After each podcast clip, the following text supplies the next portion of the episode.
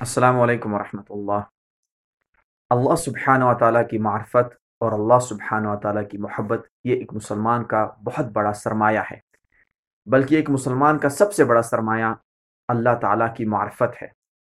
اللہ سبحانہ و تعالیٰ کی معرفت جس انسان کو ہو جائے، پھر اس انسان کو کبھی بھی انشاءاللہ کوئی بھی غم اس پہ غالب نہیں آ سکتا۔ کیونکہ اللہ سبحانہ و تعالیٰ قرآن میں فرماتے ہیں اللہ بذکر اللہ تطمئن القلوب کہ بے شک اللہ تعالیٰ کی یاد سے ہی دلوں کو سکون ملتا ہے۔ تو جو شخص اللہ سبحانہ و تعالیٰ کی معرفت رکھتا ہے، جو شخص اللہ سبحانہ و تعالیٰ کی توحید اور وحدانیت کی معرفت رکھتا ہے، تو پھر انشاءاللہ اس کے اوپر کوئی بھی غم غالب نہیں آ سکتا۔ کیونکہ وہ جانتا ہے کہ اس کا ایک رب ہے اور وہ رب اس سے محبت کرتا ہے۔ وہ رب ہر وقت جانتا ہے کہ اس بندے کے ساتھ کیا ہو رہا ہے اور جو بھی اس کی زندگی میں ہو رہا ہے، اللہ سبحانہ و تعالیٰ اس میں اس بندے کا خیر چاہتے ہیں۔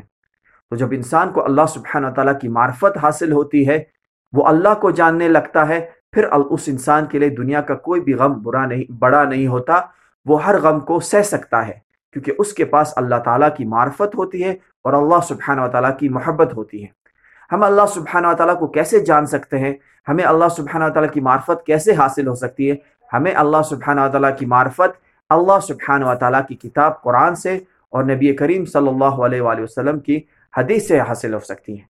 جب اللہ سبحان جب ہم اللہ سبحانہ تعالیٰ کے کلام قرآن کریم کو پڑھیں گے، جس میں اللہ سبحانہ و تعالیٰ کے بارے میں ہمیں بتایا گیا ہے کہ اللہ سبحانہ و تعالیٰ اپنی ذات میں اکیلا ہے، اپنی صفات میں اکیلا ہے اور اپنی عبادت میں اکیلا ہے اور ہمیں اس کے ساتھ کسی کو شریک نہیں کرنا چاہیے۔ جب ہمارا اللہ کے ساتھ تعلق قائم ہوگا اور مضبوط تعلق قائم ہوگا۔ پھر ہمیں کسی اور کی ضرورت بھی نہیں پڑے گی۔ پھر ہم کسی کی بھی جدائی برداشت کر سکتے ہیں سوائے اللہ سبحانہ و تعالیٰ کے لیے۔ ہمارے لیے کوئی بھی چیز بڑی نہیں ہوگی۔ اللہ سبحانہ و تعالیٰ ہمارے دلوں میں اللہ کی محبت سب سے بڑی چیز ہوگی۔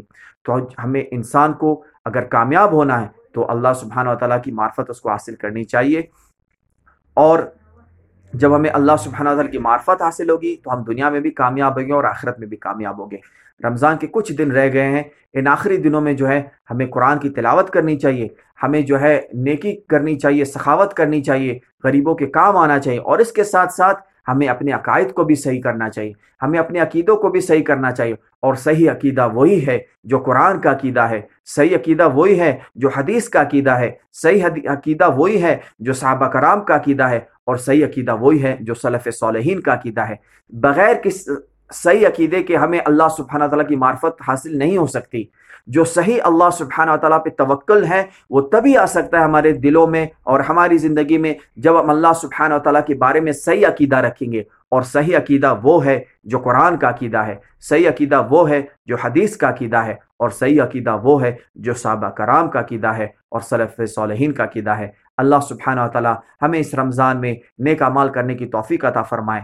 اللہ سبحانہ تعالیٰ اس رمضان میں ہمیں توفیق دے کہ ہم اپنے آپ کو اللہ سے اللہ سے بخشوا لیں اور جنت کو حاصل کریں۔ اللہ سبحانہ تعالیٰ ہمیں زندگی دے ایمان کے اوپر اور موت دے تو اسلام کے اوپر۔ واخر دعوان علی الحمد للہ رب العالمین۔